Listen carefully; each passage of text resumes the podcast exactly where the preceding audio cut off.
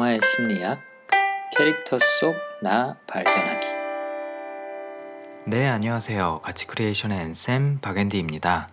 영화의 심리학에서 캐릭터를 분석할 때 사용하는 34가지 성향 중에 한 가지 성향을 다양한 영화 속 캐릭터들을 통해 분석해보는 미니 코너, 그 24번째 차례입니다. 오늘 소개해드릴 성향은 영화 룸의 엄마 조이 뉴섬, 인생은 아름다워의 아빠 귀도, 마션의 마크 와트니, 그리고 레버넌트의 휴 글래스가 공유하는 발상이라는 성향입니다. 발상이라는 성향이 강한 사람들은 틀을 깨고 새로운 관점으로 세상을 바라봅니다. 이미 있는 것이나 그동안 해왔던 방식에서 벗어나 새로운 아이디어를 생각해내고 변화를 추구합니다. 그래서 흔히 발상 성향을 가진 사람들을 독특한 예술가, 창의적으로 무언가를 만들어내는 기획자의 이미지로 바라보는 경우가 많습니다. 때로는 이런 독특함 때문에 현실에서 동떨어지고 뜬구름 잡는 소리 하는 사람으로 비춰지기도 하죠. 그리고 발상 성향을 가진 많은 사람들이 자신만의 고유한 스타일을 고수합니다. 개성을 드러내는 자신만의 색깔, 패션, 악세사리, 헤어스타일, 문양, 심지어는 자주 사용하는 캐치프레이즈 같은 단어나 표현 등으로 남들과 똑같은 사람이 되는 것을 경계합니다. 늘 하던 대로 하는 것을 싫어하고 단순 반복적인 일상이나 업무를 유난히 견디기 어려워하는 편입니다. 영화 룸과 인생은 아름다워의 부모 조이와 귀도는 이런 성향을 활용해서 우울해지기 쉬운 감금 생활을 본인은 물론 아이도 견딜 수 있도록 도와줍니다. 조이는 감금 중에 태어난 아들 잭과 함께 작은 창고 안에서 살면서 바깥 세상이나 TV 속 세상을 창고 벽 밖에 있는 현실이 아닌 머나먼 우주로 재구성합니다. 그래야만 아들 잭이 밖으로 나가고 싶은 생각에 답답해지거나 우울해지는 것을 막을 수 있기 때문이죠. 룸의 엄마 조이는 이렇게 나름대로 잭이 감당할 수 있는 세상을 상상력을 동원해서 새롭게 만들어냅니다. 운동은 벽에서 벽 사이를 달리는 것으로 대체하고 빨래는 목욕 중 젖은 옷을 서로에게 던지기로 대체합니다. 그리고 납치범이 강제로 관계를 하러 오는 시간에는 잭이 보지 못하도록 옷장에 넣어놓고 나와도 안전한 시간까지 알람을 맞춰줍니다. 잭의 탈출과 자신의 구조를 위해 그녀가 세우는 계획도 창의적입니다. 처음엔 아이가 고열이 나서 병원에 가야 하는 시나리오를 만들기 위해 뜨거운 수건으로 아이의 머리를 데우고 자신의 구토물을 베개에 바릅니다. 그리고 이 계획이 실패하자 바로 새로운 계획을 세워서 아이가 죽은 것처럼 위장하고 카페트에 돌돌 말아서 매장해 달라고 부탁하는 것으로 잭을 창고 밖으로 빼냅니다. 인생의 아름다워의 아빠 귀도는 평소에도 창의성과 독특한 관점을 필요로 하는 넌센스 퀴즈를 즐겨서 천재 웨이터라는 평을 듣습니다. 식당 마감 시간 이후 주방장이 없을 때 방문한 손님에게는 다른 손님이 손대지 않은 음식을 가져다 주면서도 기발한 방법으로 손님을 만족시켜 줍니다. 유대인 수용소에 온 가족이 들어갔을 때에도 아들 조수아가 혼란스러워하거나 겁먹지 않도록 새로운 세상을 상상으로 만들어내고 그들이 지켜야 하는 규칙들은 게임으로 만들어 버립니다.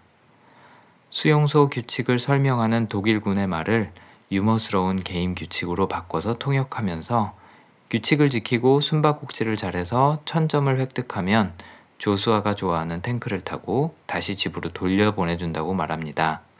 평범한 생각을 하는 아버지라면 쉽지 않았을 행동들이겠죠. 마치 조이가 창고 밖 세상은 먼 우주로 집안일은 일이 아닌 놀이로 대체하는 것과 비슷한 맥락으로 볼 수 있을 것 같습니다. 두 영화의 아이들은 이런 부모의 창의력 때문에 무난히 감금 생활을 견디고 살아나갈 수 있습니다. 호랑이에게 잡혀가도 정신만 차리면 산다 라는 속담이나 여러 우화에서 나타나듯 고난을 극복하는 방법은 꽤, 즉 창의성과 발상 성향을 얼마나 잘 활용하느냐에 달려 있는 경우가 많은 것 같습니다. 또 다른 생존 스토리, 마션과 레버넌트의 주인공들도 발상 성향 덕분에 살아남습니다. 맷 데이먼이 연기한 마션의 마크 와트니는 180일치밖에 남지 않은 식량을 그냥 먹지 않고 400일의 식량으로 할당하고 다음 우주선이 오기까지 필요한 나머지 3년치 식량은 농사로 대체할 계획을 세웁니다. 기존의 장비와 현지 자원을 창의적으로 활용하여 물과 흙을 만들고 농사에 필요한 지구와 비슷한 환경을 만드는 장면은 인간 승리처럼 보이기도 합니다. 인분에서 농사에 필요한 유기물질을 얻고 공기에서 물을 추출해내는 기계를 만들고 우주선이나 기지에는 인화물질로 만든 재료가 없자 동료가 남기고 간 나무 십자가를 써서 처음 불을 붙이는 땔감으로 사용합니다. 지구와 교신하기 위해 모래 사막에 묻혀버린 지 오래인 패스파인더 로봇을 발굴해서 16진법의 소통 체계를 발명하고 미션 중 연료로 사용하고 폐기한 플루토늄도 판에서 추운 밤을 견디게 도와줄 난로처럼 활용하고 우주에서 구조선과 접촉할 때에는 우주복에 구멍을 내고 압력을 추진체처럼 사용해서 아이언맨처럼 날아다니는 등 우주의 맥가이버 같은 문제 해결 능력을 보여줍니다. 지구로 돌아와서 미래의 우주인들에게 하는 강의에서도 우주에서의 생존은 가능성이나 정답이 없어 보이는 문제들을 굴복하지 않고 계속 풀어보려는 시도에 있다 라고 말하는 것처럼 발상 성향에서 비롯된 그의 가치관을 확인할 수 있습니다. 레버넌트에서 디카프리오가 연기한 주인공 휴 글래스도 개척 시대의 맥가이버처럼 참신한 아이디어로 생존하면서 자신의 목적에 한 걸음씩 다가갑니다. 대원들의 반대에도 불구하고 탈출할 때 사용했던 배를 강가에 다시 흘려보내 자신들의 위치와 경로를 최대한 감추려 하고 목에 난 깊은 상처는 총의 화약으로 봉합하고 추위를 피하기 위해 갓 죽은 말의 사체에서 내장을 드러내고 그 안에 들어가서 밤을 무사히 넘깁니다. 마지막으로는 자신의 아들을 죽인 피츠제럴드를 죽이기 위해 기발한 꾀를 냅니다. 이미 죽은 시체를 나뭇가지로 똑바로 세워 말에 태우고 자신보다 앞서 보냄으로써 피츠제럴드가 숨어 있던 곳에서 나오게 만드는 함정으로 사용합니다. 물론 보통 사람들인 우리는 감금 생활을 견디거나 대자연에서 길을 잃었을 때 집으로 돌아오기 위해 발상을 사용할 일은 많지 않을 것입니다. 하지만 문제의 크고 작음을 떠나서 발상 성향을 가진 사람들은 어떤 상황이나 문제를 보통의 사람들과는 다른 각도에서 바라봅니다. 새로운 관점과 해결책을 생각해내는 것을 그들은 선호하기 때문이죠. 물건의 원래 용도와는 다른 방법을 생각해내거나 업무하는 방식에 약간의 변화를 주어 효율을 높이기도 하고 늘 오가던 길 대신 새로운 경로를 찾아내는 것이 이들에게는 귀찮다기보단 보람 있는 일이 될 수도 있는 것이죠.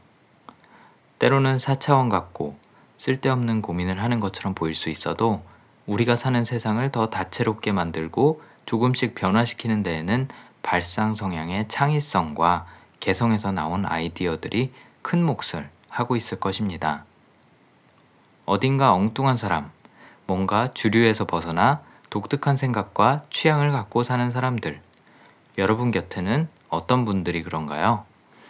그들은 우리의 소소한 일상에 어떤 변화를 가져다 주는지, 나와는 어떻게 다른 방식으로 문제에 접근하고 있는지 한번 재밌게 관찰해 보시기 바랍니다.